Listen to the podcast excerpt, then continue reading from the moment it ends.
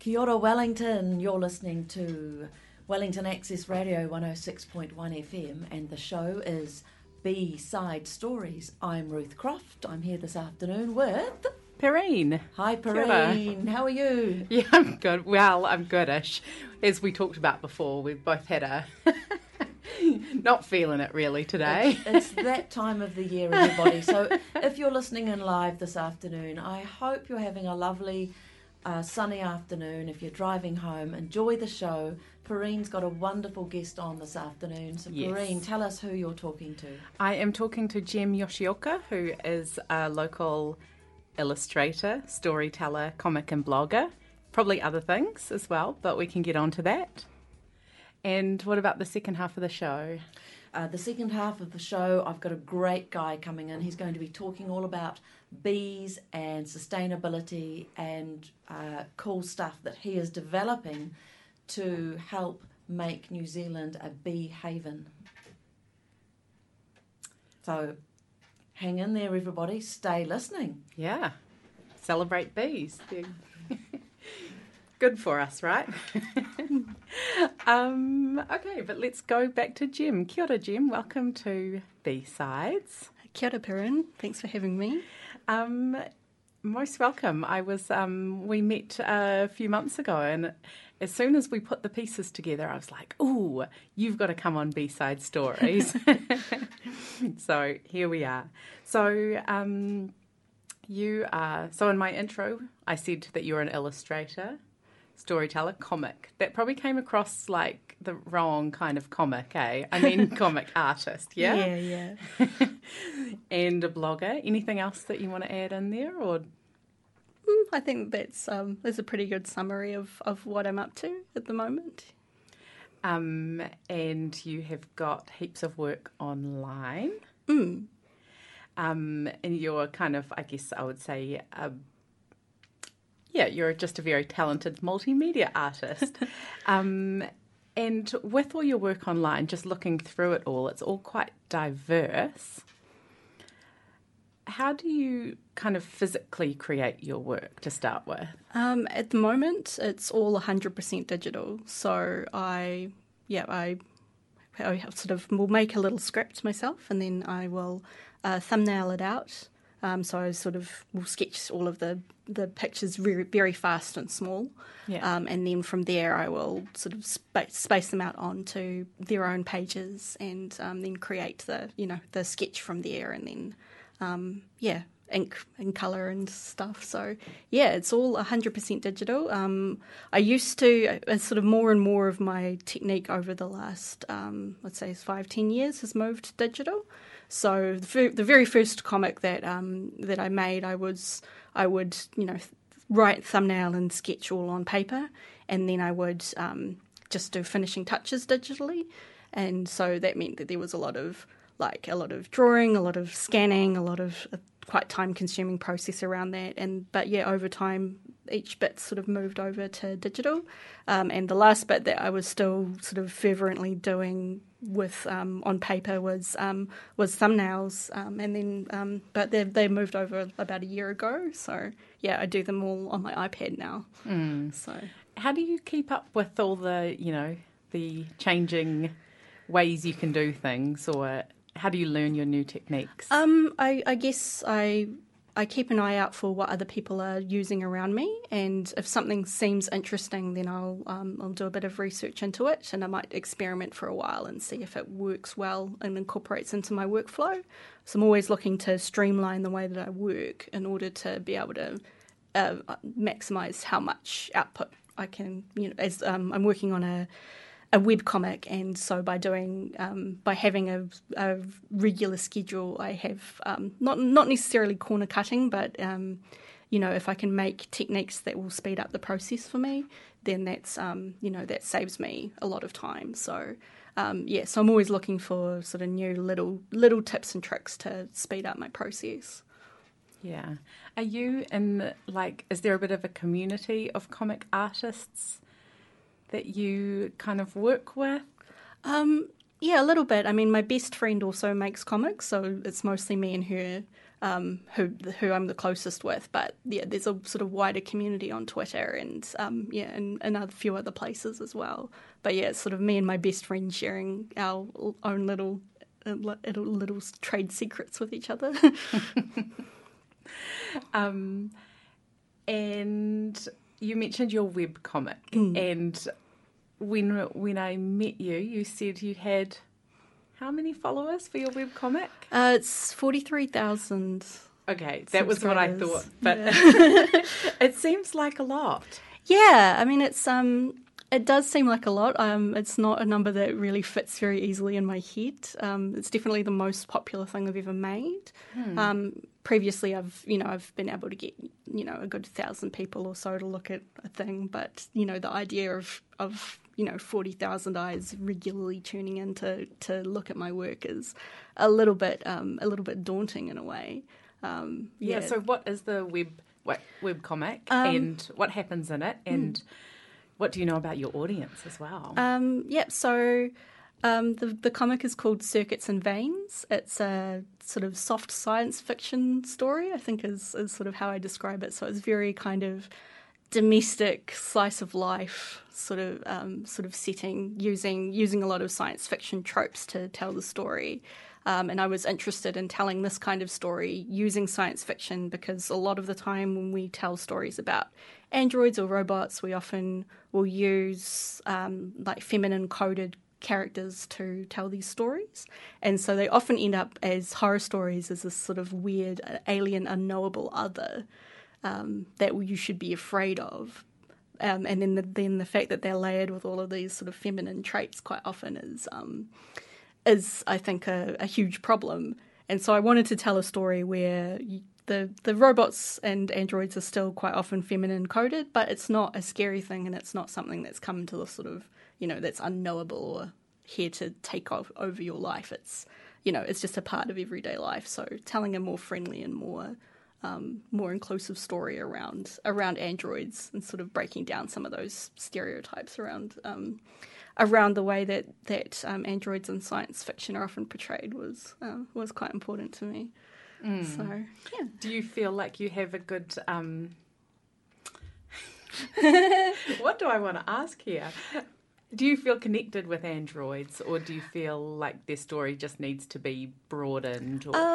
I think there's definitely a connection there, and that they're often othered. And so, as a person with sort of mixed Japanese heritage, that's I find myself sort of wandering that line a lot. I think anyone that's sort of been on the outside of community groups, or has sort of felt like they have that. That sort of potential to be marginalised for some reason. And so I really didn't want the being an android to be a stand-in for any specific kind of other marginalisation. So it's not like android equals queer or equals any other kind of oppression. But it's sort of its own thing. But there's certain elements of oppression that reflect in many ways, so I wanted to sort of tell stories like that, including those sorts of things. Is that kind of, stop me if I'm way off track here, kind of a response to when there are really gross wars and people kind of dehumanize other people as a way to feel okay about hurting them, whereas when I think about androids, I don't necessarily think of them as having any kind of feelings or human responses. Can you take so it's very much so. Like I think, like a lot of the way that androids are used in science fiction is to sort of justify that mistreatment of the other. So by rehumanizing an android, you sort of can take that power away from those sorts of stories, right? Because there's always that thing that it came from humans. And mostly I talk about it in the story as you can choose what part of humanity that you want to reflect. And so why do we choose like the logic part when you could choose empathy? You could build a computer based on empathy if you wanted. I don't quite know how that would work, but I'm sure that there are scientists who do. Yeah, someone out there, get working on that. So early on in the webtoon there is a storyline about kind of workers' rights for the androids. Mm. And that seems to be something close to your heart. Yeah. I'm definitely have spent a bit of time in and around the union movement, and that's that's definitely something that I'm passionate about. And so, you know, I think if you had an android workforce, one of the things that you know, working out how to pay them, if you will. I also wanted to have a story that was set after determining that androids were conscious beings, because I feel like that story gets told a lot. So then it's like, well, now we have to work out what that means, and so, you know, it means you have to pay them, and it means you have to like give them rights to do stuff. Like, yeah. How do you make that happen? Yeah. So I guess this is kind of a place for you to. Your work in general is a place for you to explore heaps of ideas that are going around in your head. Yeah, for sure. And I think that's one of the really cool things about having a long-running webcomic like this, is that there's space for me to play with quite a few important themes to me. Mm. Yeah. How long have you been going? I've been writing it since July of last year, publishing it online since July of last year, and I've been working on the idea since I think about 2013 or 2014. So I spent quite a long time thinking and planning what sorts of themes I wanted to tell and how I actually wanted the story to be structured. Took a long time to actually come to a point where I even had a plot to work with, because I was very much in the weeds, trying to work out what sort of, yeah, how best to shape the overall plots that I wanted to be dealing with. Yeah. That sounds like it would be really tempting, having a platform as you do, like with your website and everything, that you could just jump straight into it and then be like, I haven't developed enough, rewind.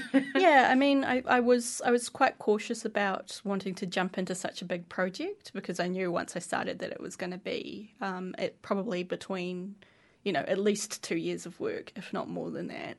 So I wanted to be very sure of where I was going with it before I made that commitment. So I was doing a lot more of experimenting with my illustration style. I did a lot of short form and autobio comics to try and find my voice in terms of what kind of story I wanted to be telling and how I wanted to tell them. So mostly, I just didn't feel ready really for going back into long form web comics. So it's been, it was good to take my time to get to the point, and then pretty much. The last bit was tricky, like knowing when to start after you've worked on something for so long, and it's been on the back burner, you know, for such a long time. Like, at what point do you actually say that this project is happening? That there's actually enough there to go on. And so that was the trickiest point, I think, to be like, actually, there's enough now, I can start. Yeah. And people seem to agree. So What do you know about your audience? Do you know? I mean, the platform that I use to share my webcomic on is called Webtoon. And so this is a public website that anybody can upload their webcomic to. It does sort of have a slant towards, I guess, more manga anime style stories, a lot of romance stories. But there's sort of stuff across all sorts of genres. So...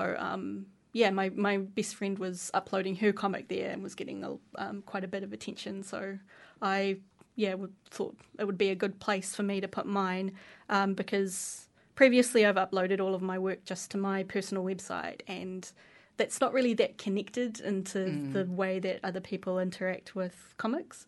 So by putting it where comics are, where people go to look for comics, it becomes a part of their, you know, it becomes a part of their day. And there's actually a really nice app that people have on their phones, so they actually get a notification when I update, which is cool.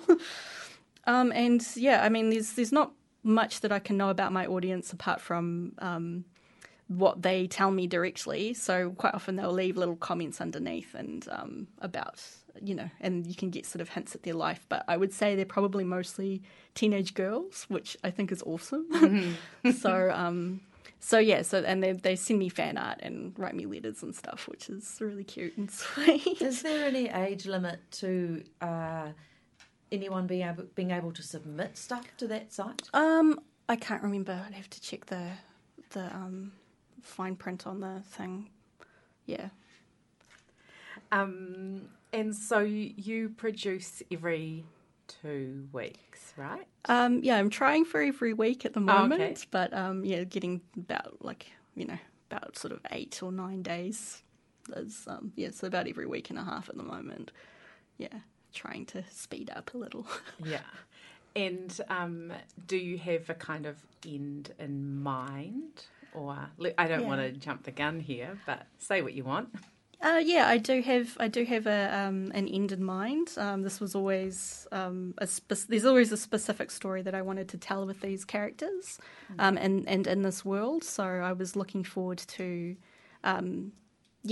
So once I've reached that conclusion with them, that'll be it for them. And I'm not sure how I'm going to feel because it's it's a bit strange to think about it like that, because they do become, quite real people when you're sort of writing them every day, and every week you've got a little bit more of their life that you're sharing with people.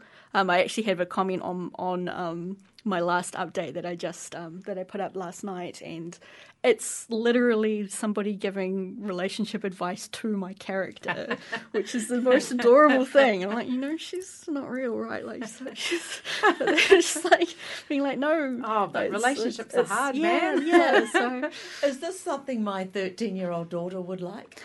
Most likely, yeah. Yeah. And so do you have, how there's this thing now, fan fiction. Mm. So my daughter's all into this fan fiction stuff, right? She's been writing her own stories based on Anne with an E. Mm. Do you get the similar sort of thing with your stuff? I've gotten quite a bit of fan art. I had one person ask me if I accepted fan fiction, but they didn't actually send anything through to me. I've got some people have sent me poems.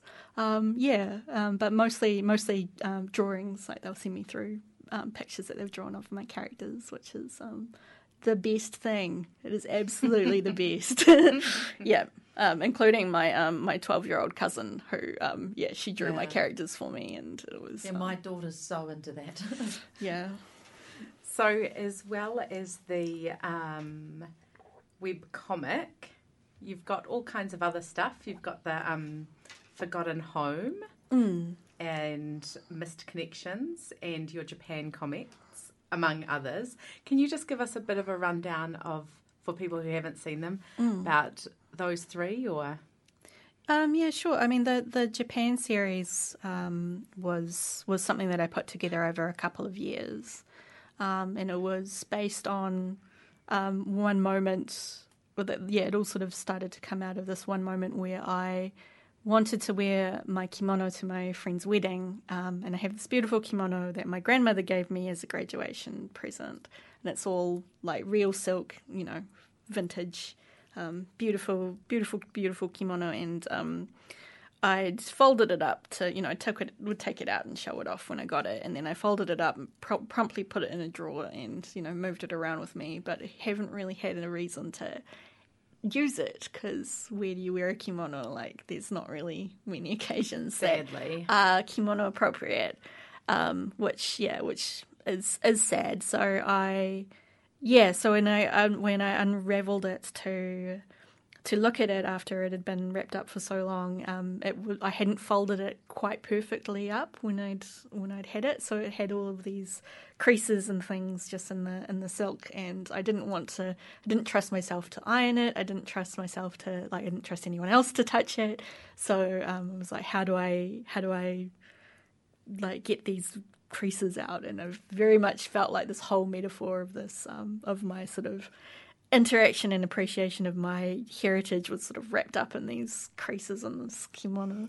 So I did a very angsty painting of it as a sort of scrunched up piece of material, and sort of ended up looking like a heart. And and so then I sort of took a lot of that and ended up turning it into quite a raw comic about my interaction with my heritage and the complicated ways that can feel. And people loved it. I was really nervous about sharing something so personal, and so I was like, no one's gonna look at this. They're gonna think it's so strange. But it ended up resonating a lot with people, and I got a lot of messages from other mixed people who were from more than one place about what it meant to them to have that feeling summed up in a way that they could understand. And it was just, so I ended up doing a few more around that concept for the next couple of years. So sort of different aspects of me coming to terms with or, exploring different parts of my heritage. So it was kind of everything from these sort of more dramatic things to sort of silly stuff like when I went to Japan. And I just kept seeing my dad's face everywhere. I love that one. Everywhere. It's just like all the men, I just walk past and it's like, and there's another family member and another one. And it was very bizarre because I don't see him anywhere otherwise, and I don't think about him as being that Japanese looking, but obviously he is. So that was, And then the other ones, the Missed Connections was a piece about playing around with very, very short fiction, and short fiction that was with little sort of technology overlays. So it was sort of ideas around what happens when you break up with someone but you still share a Netflix account and these things need to be explored in this day and age. A lot of your work seems to go into that relation, how we are changing relationships with technology and that kind of thing. Do you, and your style also changes quite a lot, like visually some of it is very, like you said, the kind of more manga inspired, and then others is a bit more kind of blah, here I am. God, that's a good description. A bit more kind of rough, I guess, or, in a cool way. And so I'm just wondering, with your different styles, is that dictated by the story that you're telling as well? So are you telling something with the image, or is it just the way you want it to look at that particular time? I definitely would say the style that I use to tell a story is influenced by how I want it to, how it looks as a part of the storytelling. So if I'm using a sketchier or looser style, there's usually a reason behind that. That's good. Sketchier or looser style. I'll remember that for next time. And if I'm going for something that's more refined or more specific, it's because I want that feeling to exist, and it needs to be more easily comprehended in that kind of a way. So it's definitely a consideration. I do also just like to experiment with different styles. So when I'm playing around with different storytelling ideas, I'll play around for a while to see what sticks in terms of what's visually striking. But it's always the core of comics is always like what's the core of the story that I'm trying to tell, and how can I really make sure that comes across both in the words that I use and in the pictures, and the way that these things correspond together. So it's often it's the relationship between the words and the pictures where I think comics can be really magic. So there's the moments where something happens, and then I can leave it on a sort of a moment, like a picture that really will resonate with someone, or just like a phrase that juxtaposed with that picture gives you a completely different sense of what it is that I'm actually trying to say. It says one thing, but in the context means another. Yeah. So, that's definitely something that I really like to play around with, especially when I'm doing my more sort of almost poetic type sort of short comics. Mm. Yeah, and there's a real kind of sense of nostalgia in a lot of them that I think you're playing with that. Yeah, for sure. Yeah, especially when you're going through, talking about your heritage and your family and those sorts of things. It's important to make sure that it's represented in a way that works. Yeah. And so when I first came across your work, it was in the book 3 Words, mm-hmm. an anthology of Aotearoa New Zealand women's comics. And so that was kind of a project that... How did it work? Were you approached or did you submit? I think I submitted. Yeah, it was a while ago now. I'm pretty sure I submitted. Yeah.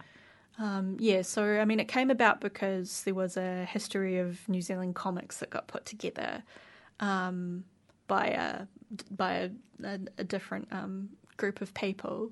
And of the 20-something people, I think they'd found about 2 women to talk about across the course of, apparently, this was the most comprehensive sort of collection of New Zealand comic history.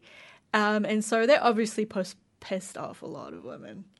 People. Yeah, people in general. You missed out on a lot of historically very important names as well as contemporary names. So, so the project came out of that, and then the idea behind it was you submitted a short comic around anything. There wasn't really a theme for that. And then you were given 3 words. You put in 3 words, and then you made a comic based on those 3 words. Yeah. So, yeah. And so how did you find having to respond to someone else's 3 words? It's quite fun. I mean, it is. I do quite like playing this sort of exquisite corpse kind of game where you give. Which, if you don't know, no, it's an old Dadaist concept where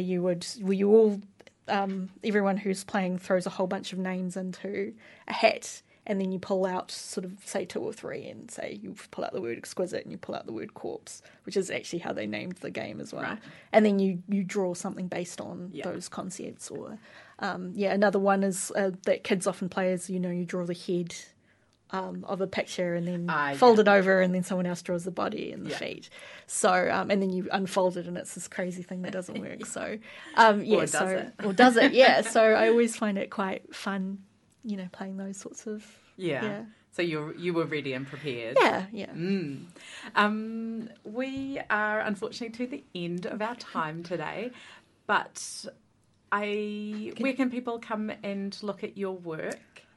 The easiest place to go is my website. So that's gemshed.com. That's gemshed.com. And you can find me on Twitter at Gem Yoshioka. Cool. Fantastic. Thanks, Gem. And we're going to a song now that Gem's chosen, Make Me Feel, Janelle Monáe. We'll be back soon with another great interview, so stay tuned on Wellington Access Radio 106.1 FM.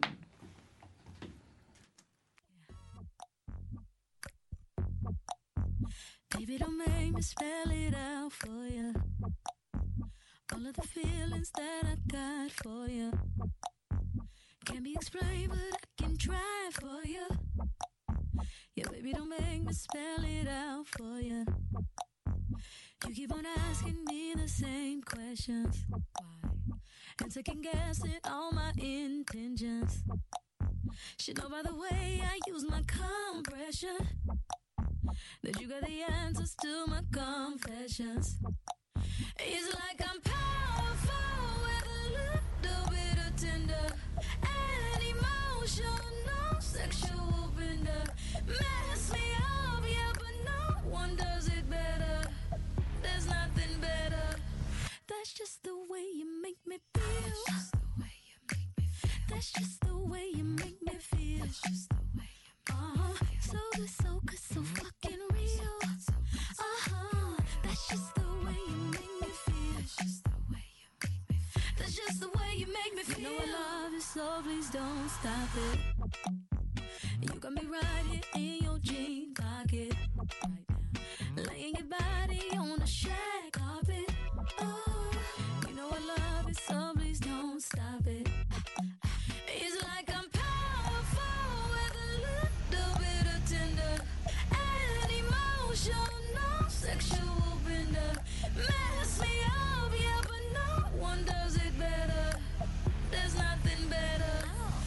That's just the way you make me feel. That's just the way you make me feel. That's just the way you make me feel. That's just the way you make me feel. So good, so good, so fucking real.